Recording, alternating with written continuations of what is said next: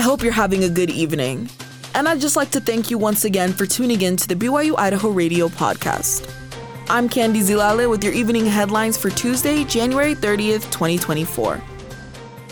After the Idaho Commission of Pardons and Parole announced its decision denying the request for clemency for Idaho death row inmate Thomas Eugene Creech today, Governor Brad Little made remarks on his ability to intervene with the execution. Governor Little said his job is to follow the law and ensure that lawful criminal sentences are carried out. He also mentioned that as governor, he has zero intention of taking any action that would halt or delay Creech's execution. Creech was sentenced to death for the murder of a fellow inmate in 1981 and was convicted of four other murders. The court noted that he admitted to killing or participating in the killings of at least 26 people. Little says justice has been delayed long enough when it comes to Creech's pardons and parole decision. A pizza chain is helping Rexburg with its road maintenance. Student reporter Chandler Guadagnin has the story. At Domino's, we're on a mission to make sure our customers can always get hot pizza, even when the weather is not so hot. That's why we're plowing unplowed roads across the country. Does that sound familiar? This Domino's ad has been airing throughout the winter.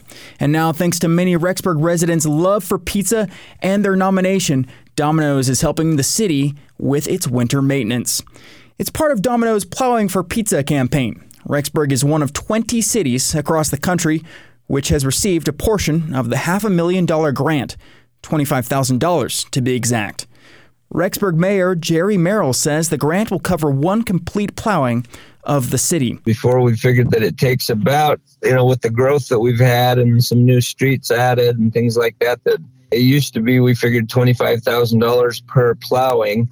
Now we figure it's probably closer to 30,000. Keith Davidson, the public works director for the city, says a lot goes into this plowing process. You have gas, labor, you've got equipment. So the city has uh, three graders that we send out, um, and then we hire out two additional graders, um, plus the roads that we do pick up the snow on.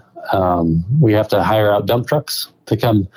So all that combined is about twenty-five thousand dollars when you look at uh, what your employee rates are, what we're renting equipment for, or what our hourly cost for our equipment is. The mayor is grateful for Rexburg residents submitting the city's name. We're grateful for those who, the citizens who uh, took action and nominated us. It's always nice to uh, receive some uh, grant money that doesn't have many strings attached, and we can just use it to defray our expenses because that saves us, all, all of the taxpayers in Rexburg, saves us a little bit of money. So the next time you see a snowplow, perhaps you'll think pizza.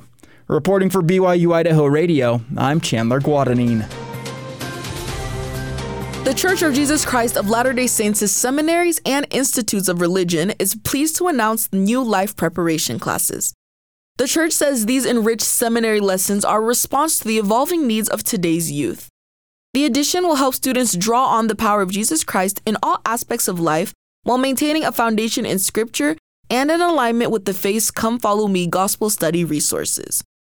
Elder Clark G. Gilbert, the Commissioner of Church Education, says the key is to provide life preparation resources that are anchored in Jesus Christ and grounded in the scriptures.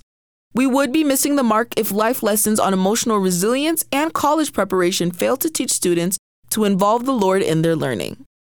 According to the church's news release, the new seminary lessons would help students handle challenging life circumstances, fulfill their divine identity and potential, become self reliant, develop healthy habits, succeed in school, pursue additional education, prepare for missionary service, and make and keep covenants in the temple. Thanks for tuning in tonight. These have been your evening headlines for January 30th, 2024. You can catch more news, interviews, and great content on this podcast feed.